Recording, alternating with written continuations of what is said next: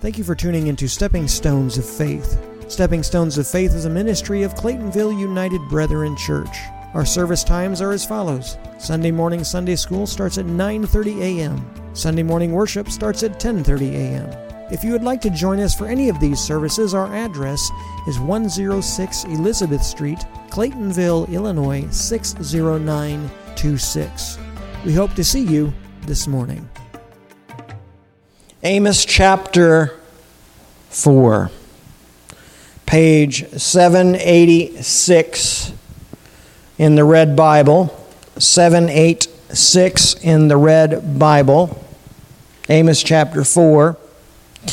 And this was the second pronouncement of punishment to the children of Israel, specifically regarding the sinful women of Israel. So, verse 1. Hear this word, you cows of Bashan, who are on the mountain of Samaria, who oppress the poor and crush the needy, who say to their husbands, Bring us something to drink. That's kind of harsh hear this word, you cows. It's kind of harsh. Now, Amos was not trained as a prophet. He was a simple herdsman and farmer. When he wanted to get to the, the point across to the indulgent women to the indulgent women of Israel, he called them fat cows. The area of Bashan in the northern part of Israel, the modern day Golan Heights, was known for producing fat and healthy livestock. So he was calling them fat cows. It's kind of harsh, isn't it? We say that today and we think it's kind of funny to people, but he's saying it back then you fat cows. but nonetheless, it was, it was for being mean. It was meanness. It was his getting his point across, stopping them short in their thinking.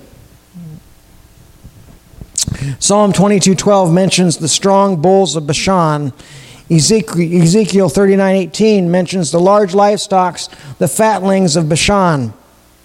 It's no, no, no exaggeration to say that Amos calls these women fat cows. Though it is true that the very skinny ideal of female beauty is a modern phenomenon, and especially in ancient times, plumpness was a valued sign of affluence. We can count on it as count on it that that at no time in human history has a woman appreciated being called a fat cow. I don't. I wouldn't think anybody. Anybody here be appreciated being called a fat cow? Although the commentator was right. The in other cultures, if even to in the 20th century, if if a woman or a man was larger, heavier set, it was a it was a sign of affluence or a sign of, of abundance because they can they, they ate good, you know. Or if the man and the woman were both heavy set, then he ate good and she cooked good you know so it was it was a it was considered a blessing the, the sarcastic epi, uh, epithet of cows of Bashan seems to refer both to the luxury the, that the wealthy women enjoyed and to the certain voluptuousness of the and sensuality which their extravagant lifestyle afforded them. This is from a commentator named Hubbard. So his he was being sarcastic, but it was kind of a slam at their extravagance. The prophet here represents the iniquitous, opulent, idle, lazy drones, whether men or women, under the idea of fatted bullocks, fatted bullocks, which were shortly to be led out to slaughter. Now, slothness. The Bible talks about slothness. And even today, they talk about, even in, for health reasons, they say you should be out moving. Don't have a, don't have a solitary lifestyle. I need to get moving. Okay? But we're not to be um, idle. The Bible talks about an idle mind is the devil's playground. With an idle mind becomes an idle body. With an idle body becomes heavy setness, and with that, health problems. But so, but in these days, it was considered an affluence to be able to be heavier set. And laziness in any form is not a good thing. Laziness of mind leads laziness of body. Idleness of mind leads idleness in body. So we need to understand to be active in body, we've got to be active in the mind. And when we're idle, he says, the commentator said that the fatted bullocks, which were shortly sled out, led to be slaughtered. When we are idle, idle, devil's playground kind of thing, that is where we lead ourselves to danger because we're not active in the Lord. A commentator, Makronsky, says these women may not have been directly involved in mistreating the poor, but their incessant demands of luxuries drove their husbands to greater injustices.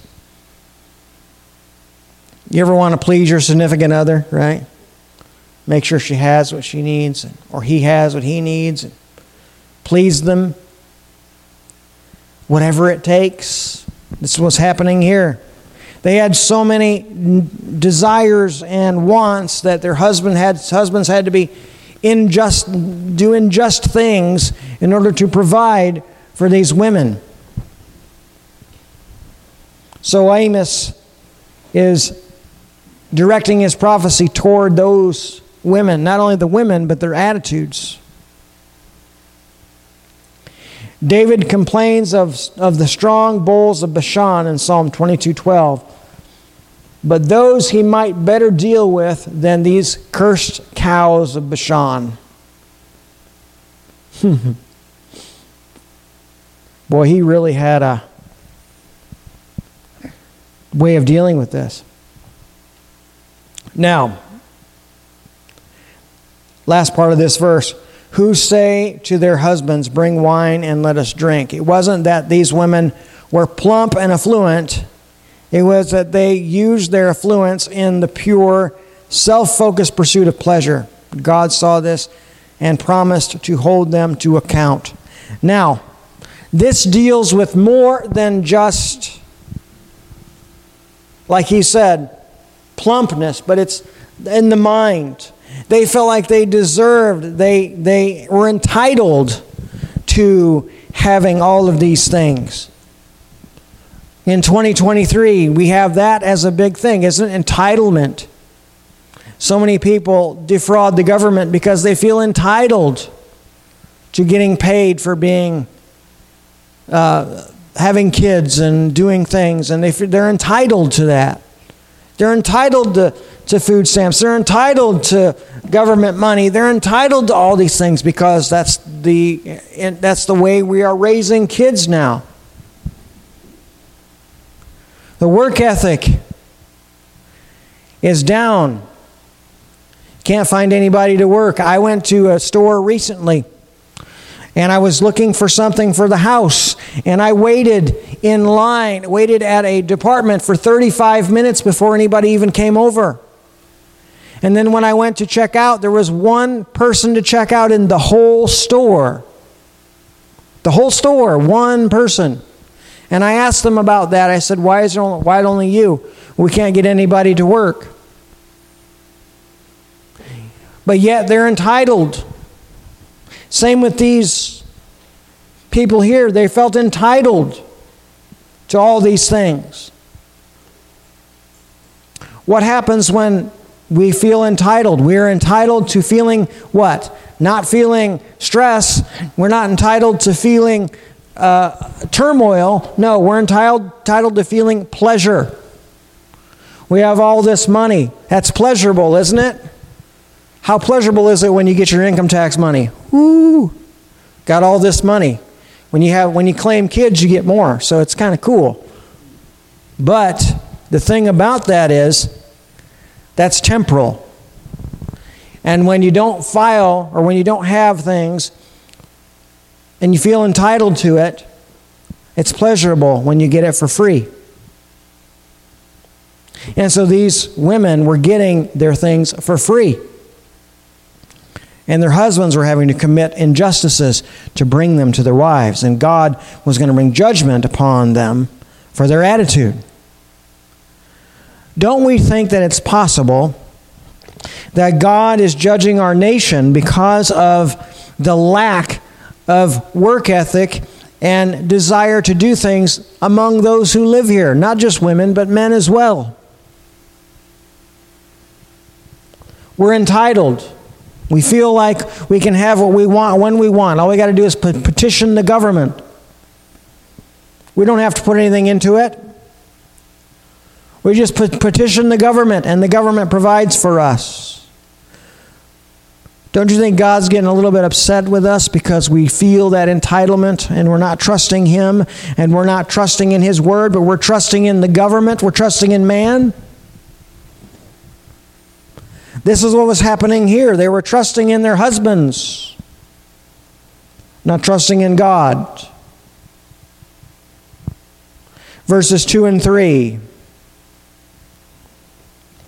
The Lord God has sworn by his holiness, indeed, the days are coming upon you when they will take you away with hooks, the last one of you with fish hooks. You will go out through the breached walls, every one straight ahead of her. You will be exiled, exiled to Harmon, says the Lord. This is an exceedingly solemn and solemn and sure oath. God's holiness is core to his very being. And so here God swore by his own existence. Now, what does God say? Be ye holy, for I am holy. He was viewing these women and what their husbands were having to do as unholiness. And therefore, judgment was going to come. And so today, when we have this idea that we can push our way into getting things that we feel entitled to without working, without doing what God wants us to do, that too is unholiness. We need to do what God is calling us to do. When we walk in the ways of the world and we, and we rely on man, and we rely on getting things without work, we're getting things without any putting anything into it. God views that as unholiness, and therefore judgment does come. When he swore by his holiness in Amos 4 2, he guaranteed that the judgment would come in reality because the, the holy God does not lie, nor can he, his holiness allow sin to go unpunished. So, his judgment was going to come in reality. They were going to feel it. They were going to, they were going to endure it. They were going to go through it in reality. It wasn't just words. It was more than that. It was his judgment. He was going to see it through. We do that with kids, don't we? How often can you sit there and say, Well, you stop doing that, or I'm going to go over there? Stop doing that, or I'm going to go over there. Sooner or later, you're going to have to go over there and do something. So that punishment has to happen in reality for children as well as for God to, toward us. God is patient with us, but sooner or later, He's going to come over there. He's going to come over there, and he was going to come over there with these women and these men. Better knock it off. I'm going to come over there. He'd had enough. I'm coming over there. You ever driving the car with your parents and they say, Don't make me pull this car over. Boy, you didn't want mom. If dad pulled the car over, you better, you best just hope and pray he doesn't turn around and hit you. Sometimes that was enough to scare you quiet, but sometimes dad would turn around and hit you. Follow through. God was following through. He will take you away with fishhooks. God told unrepentant Israel of their coming agony when they would be conquered and exiled to the Assyrians. When the Assyrians depopulated and exiled a conquered community, they led the captives away on journeys of hundreds of miles, with their captives naked and attached together with a system of strings and fishhooks piercing through their lower lip. God would make sure they were led into in this humiliating manner through the broken walls of their conquered cities. They would thoroughly he, he this would thoroughly humble the fat cows of Israel. So think about that for a moment. How humiliating is that? We think about that in Scripture. We, we know that in Scripture, when the woman that's caught in adultery, they did not say, Get some clothes on, we're going to see Jesus. They didn't do that. They didn't bring her through the alleyways where no one saw it. They picked her up out of the room, dragged her out, no clothes on. Where did they bring her? Through the highways and the most populated areas, and they dragged her to Jesus. Why? Humiliation. Why was crucifixion the way it was? Humiliation. Jesus was not crucified with a tunic on as we would say, as we would see in today's modern uh, depictions of that, he was naked. Why? Humiliation. Why did God allow them to be led through these broken walls naked? Humiliation, judgment. They were attached together, so all of them were in judgment, to humble them. Why would God do that? Why would God say in Romans 1 he was going to leave them to their own debauchery or their own filthy minds? Why would he say that? in the hopes that they would go back to him. That's what this humility was about. It wasn't about killing them, it was about bringing them to the place of going back to Him. And God does that every day with us today. Brings us into places that we would go back to Him. Verses 4 and 5. Come to Bethel and transgress, to Gilgal and multiply transgression. Bring your sacrifices every morning and your tithes every three days. Burn leavened bread as a thank offering. Announce your voluntary offerings loudly. For so you love to do, O children of Israel, says the Lord God. Because the kings of Israel did not want their people to go to the southern kingdom of Judah and sacrifice at Jerusalem, they set up rival centers of worship in the cities like Bethel and Gilgal. They offered sacrifices at these places, supposedly to the Lord, but because, they, because of their offering wasn't made in obedience to God, it was only a transgression. See, that's important to understand. We are to do what God has called us to do. Not what we think we should do for God. God might tell you to do something, you think, well, I don't want to do that. I'll do this for God. That's transgression. It's hard to hear, but it's transgression. You think, well, I'm still doing something for God. Yes, but you're not doing what God called you to do. He called them to sacrifice in Jerusalem. They didn't want to do that. They did over in Gilgal and Bethel. But that isn't what God wanted. So it was transgression. So we transgress every time God says, do this, and we say, well, I'm not comfortable with that, I'll do this. We transgress. And that's when God says, when we say, when we go, when it says in Scripture where, where Jesus said or God said, many will say, Lord, Lord, and I'll say, Depart from me, for I never knew you. Because they think they're doing what God wants them to do, but they're not because they're not doing what God has called them to do. They're doing what they think God wants them to do.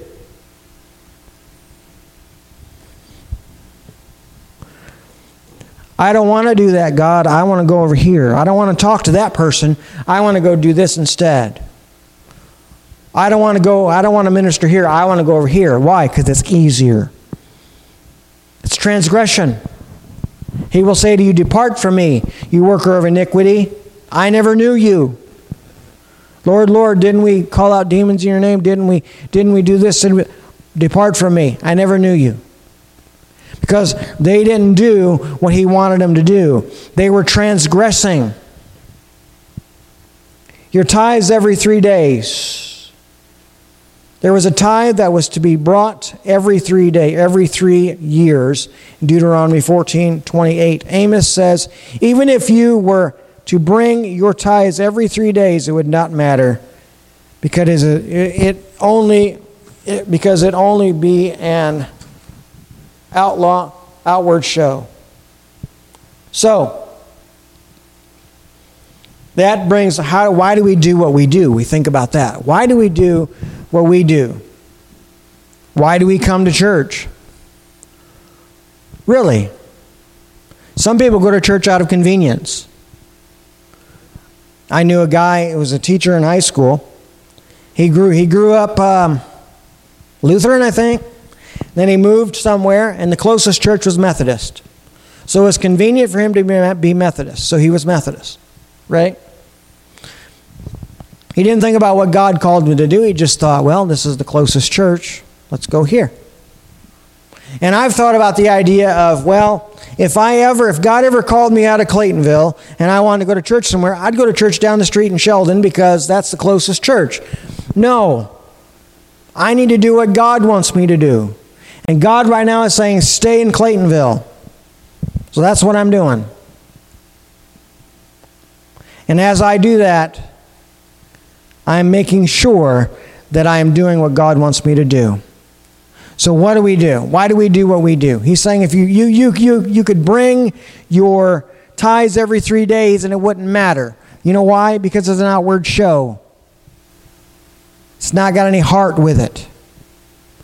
It doesn't have any, any uh, desire for God. It's just, here's what I have to do. So why do we go to church? Oh, because it's Sunday. No, no, no, no, no. Would you go to church if it was Monday? Would you go to church if it was Saturday? And Sunday? And Wednesday? Or would you say, that's too much?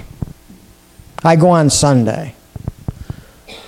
It's what God wants us to do. And he's saying here, God wants, uh, wants them to know, to know that outward showings with no heart behind it is still transgression.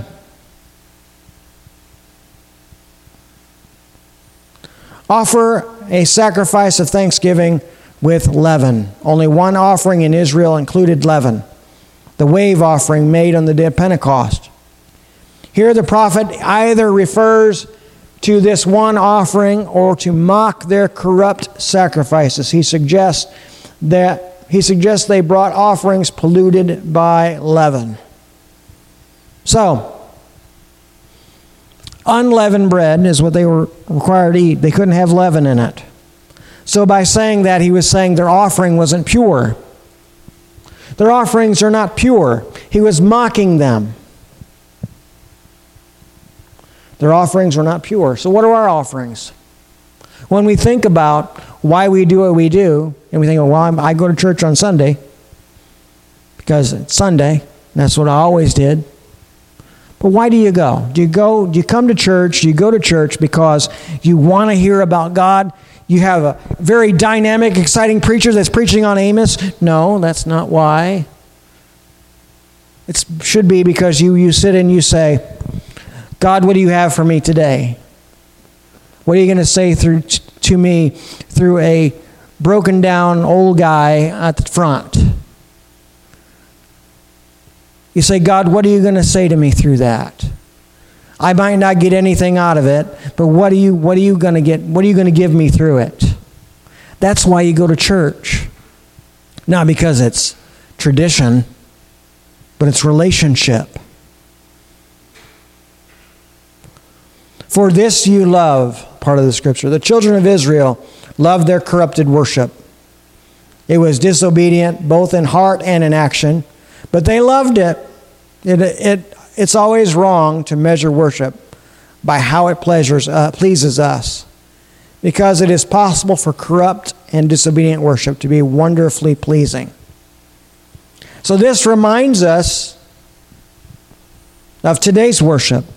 Not today, today, but 2023 worship. You have churches that have mega stages with seven, seven people bands and six people singing and boy they sing the latest christian music and boy they just move they just you up.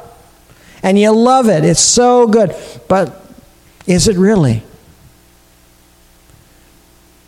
what do you feel when you leave that place do you feel like god touched you or do you feel like you want to go back and hear more because it's so good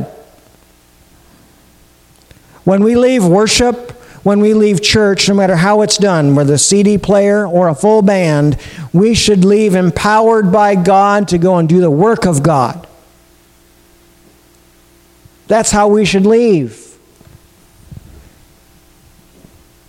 God, let's do something. Let's go.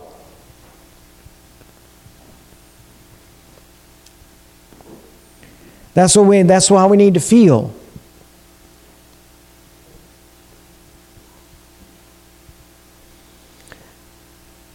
Of course, we do not want to get into a, the thinking that worship must hurt or be unpleasant to be holy and acceptable.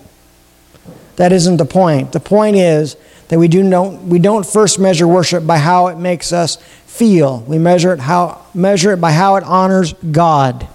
And how we react is the direct correlation of how it honors God. If we leave fired up to do the work of God, then that honors God. If we leave fired up to say, oh, that was a great song, I'm going to go find it on YouTube and I'm going to get the lyrics and I'm going to learn how to sing it.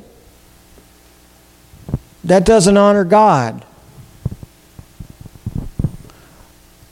When a worship message or a worship music leaves us stirred to go talk to people about Jesus, when worship stirs us to pray for our unsaved loved ones and friends, when worship stirs us to the foot of Jesus Christ, that is when it is honoring God.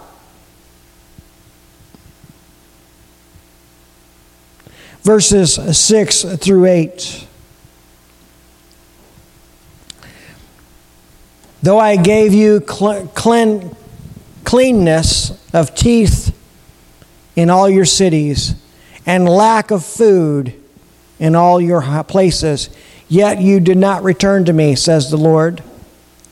I also withheld the rain from you when there, was, when there were still three months to, to the harvest. I would send rain on, on one town and send no rain on another town. One field would receive rain, but the other field without rain would wither. So two or three towns wandered to one town to drink water, but they were not satisfied.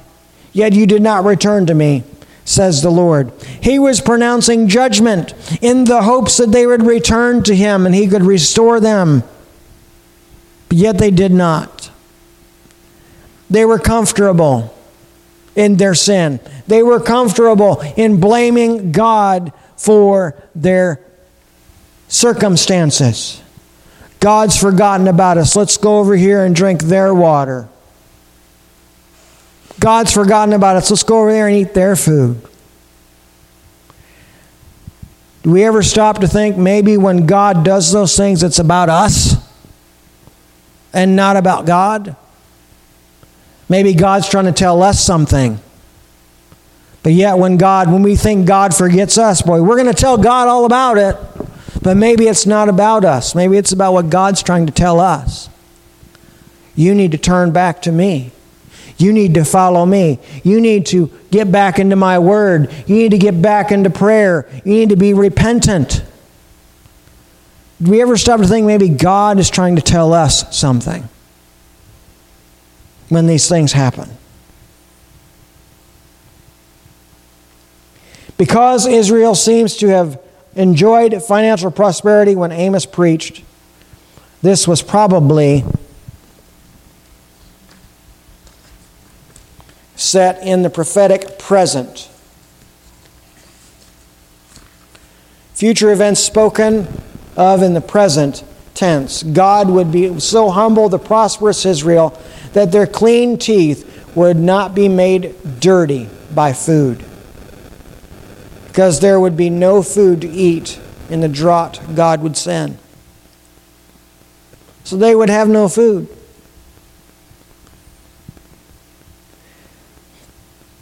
God was not telling them, I've given you clean teeth. You should be able to be grateful for that. He was saying, I've given you have clean teeth. They're not going to be dirtied by food. They're not, you're not going to have anything in your mouth to dirty them.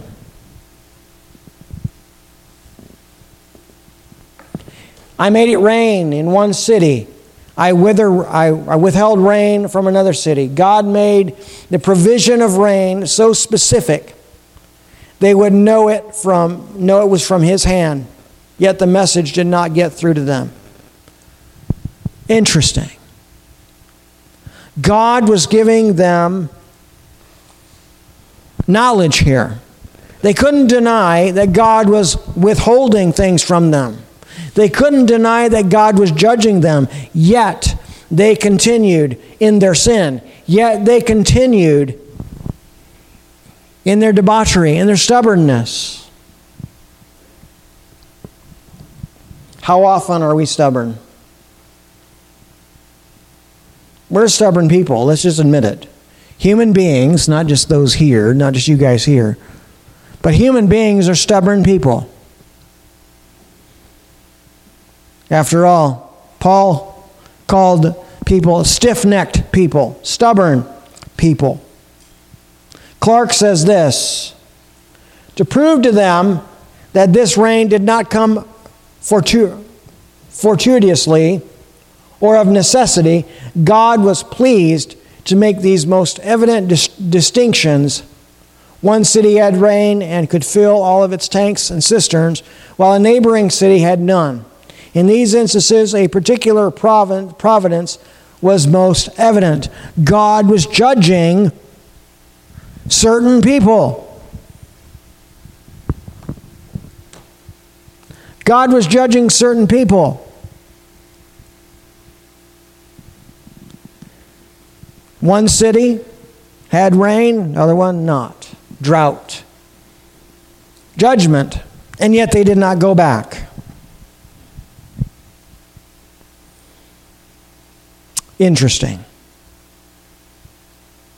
verse 9 through 11. I stuck you with blight and mildew. Locusts devoured your many gardens and vineyards, your fig trees and olive trees, yet you did not return to me, says the Lord. Pestilence like that of Egypt I sent against you. By the sword I killed your young men your horses were taken captive. The stench of your camps I brought up into the, to your nostrils, yet you did not return to me, says the Lord. I destroyed some of you as God destroyed Sodom and Gomorrah. You were like a firebrand plucked out of the fire. Yet you did not return to me, says the Lord.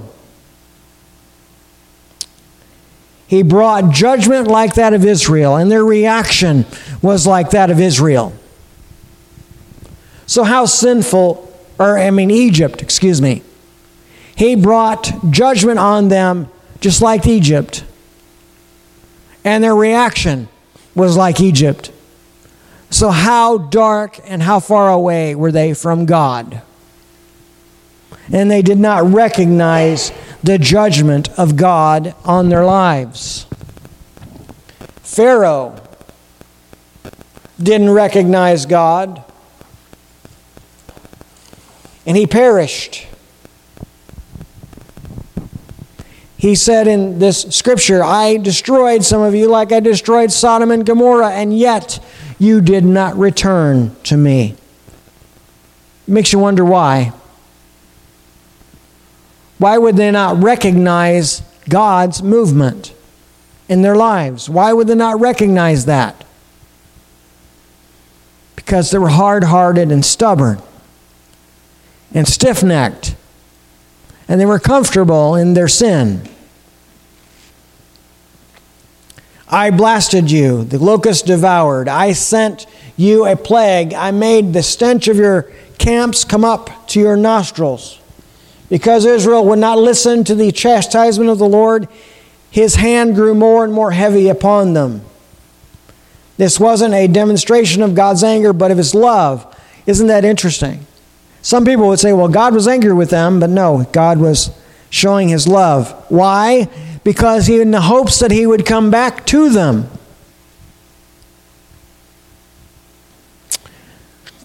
He starts his chastisement slow and increases it incrementally so that God can use the smallest amount of discipline necessary to turn the hearts back to Him.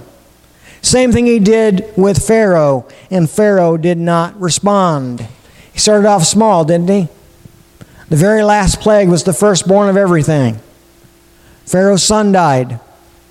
And yet Pharaoh did not turn to God. And he's saying, he, you, I did all this, and yet you did not return. If we will not turn back, the hand of chastisement will grow heavier and heavier out of loving desire to see our repentance. Just like Pharaoh, he did not repent either. Blight is the work of the east wind that dries and scorches the, the grain prematurely so that it turns brown. Mildew is the product of parasitic worms which turn pale the, the tips of green grain. So he was destroying their crops, and they still did not turn to him. You were like a firebrand plucked from the burning, yet you have not returned to me. God saw Israel as a glowing ember plucked from the fires of judgment like the same judgment that consumed Sodom and Gomorrah. Even though God spared them, they did not respond in gratitude. They have not returned to God. You know, God spares us in so many ways. Makes you wonder why some people that are Christians die young and some people that are non Christians and they're real hateful and they're real, they're de- detestable people and they live forever and ever. Amen. And God doesn't take their lives, but they're in judgment. Some people live in prisons and forever and ever, it seems like. But yet they don't turn to God, and God is saying, I'm not taking you, I'm sparing you, so you turn to me. God says the same thing to, uh, to these people and to us today. I don't take you away because I want to spare you. I don't bring judgment like I did on Sodom and Gomorrah to you because I want to spare you. You see, God wants to spare us because He loves us. It seems harsh. You know, the Old Testament is a portrays a vengeful God, and the New Testament portrays a loving God, but he's, he's still loving. He just wants us to go back to Him. Last two verses.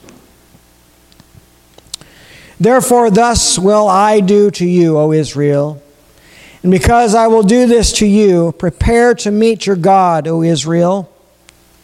The one who forms the mountains and creates the wind, who reveals his thoughts to man, who turns the darkness into dawn and strides on the heights of the earth. The Lord, the God of hosts, is his name.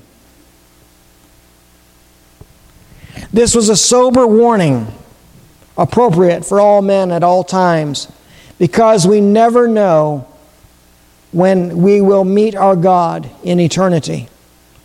Because we do not know when, we must always be prepared to meet our God. But this is especially true for those facing judgment, the judgment of God. We must always be prepared.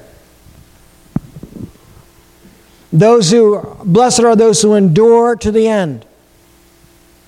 So the Bible says. We must always be prepared to meet our God. That's why we have to have a heart of repentance. We have to have a heart of, of wanting to know God and do His work and spend time with Him and spend time in His Word. We can apply this text in three ways. Prepare to meet God is a challenge. How do you prepare? You train, right? You, you, you run a marathon, you got to prepare for it, so you train.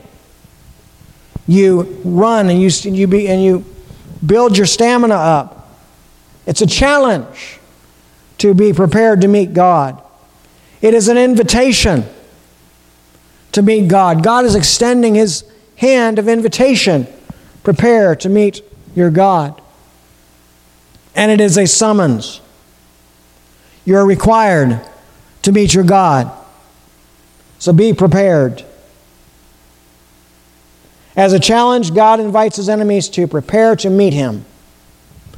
A boxer, a boxer prepares long and hard before stepping into the ring against against a champion. If you are going to step into the ring with God, you had better prepare. The prophet may be understood as in, as in irony challenging the proud rebels to meet in arms the God whom they have despised. Let them prepare for to fight it out with him who have made to be to their made to be their enemy, and against whose laws they have so continually revolted. Charles Spurgeon. It's a challenge. We must prepare. As an invitation, this is a blessing. The summons prepare to meet your God, was nothing but a blessing to Adam. Ever since the fall of it, our nature to hide from God, so the call, prepare to meet your God, has a different sense entirely. Still, we, have, we, will, we will come to, to God, we must prepare ourselves. As a summons, we recognize that one day all will stand before God and give account. Think a while upon who it is that you have to meet. You must meet your God, your God, that is offended judgment, ju- that is offended justice. You must meet those whose laws you have broken, whose penalties you have ridiculed.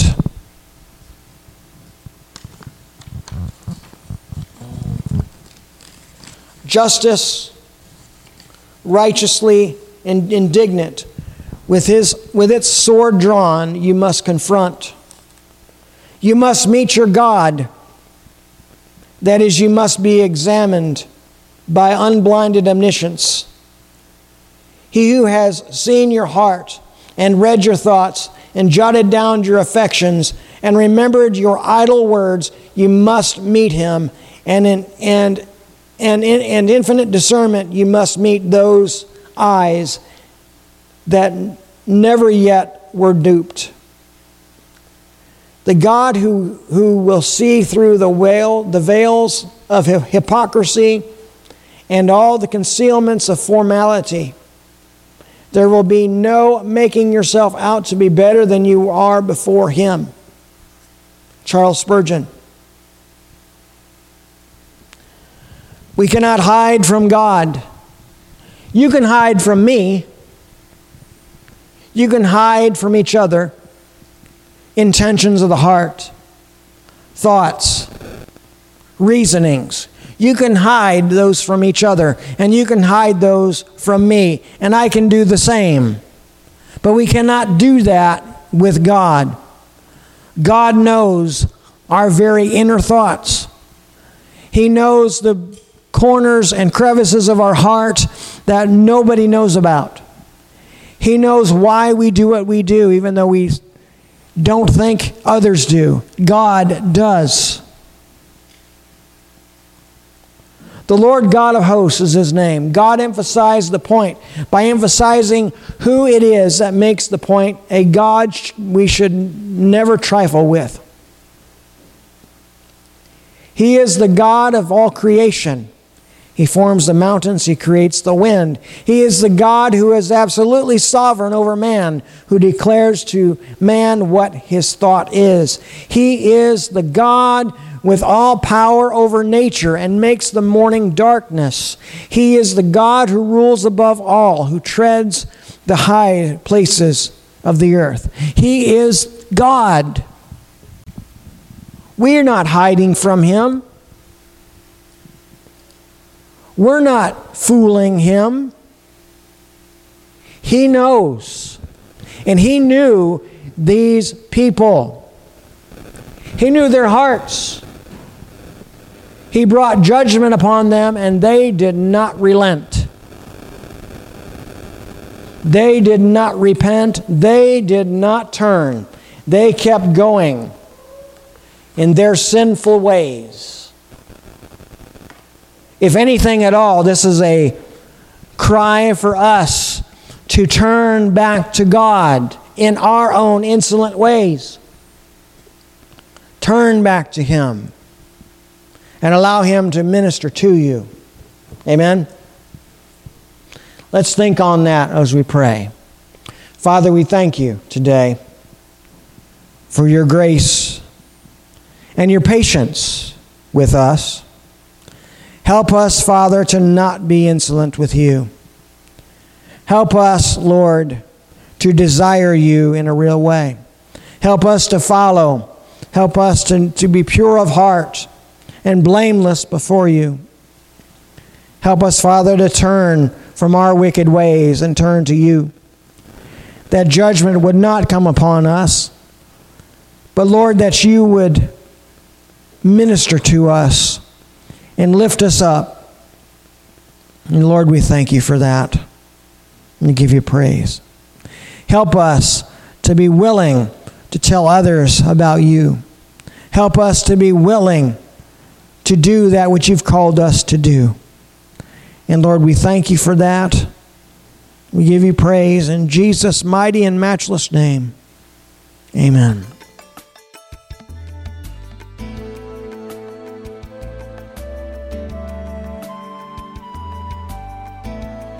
Thank you for listening to Stepping Stones of Faith. I pray that you find value in this content. You can also find an audio podcast of this program on all the major podcasting platforms. Just type Stepping Stones of Faith into the podcast search bar. Once again, I'm Pastor Josh. Thank you for joining me today.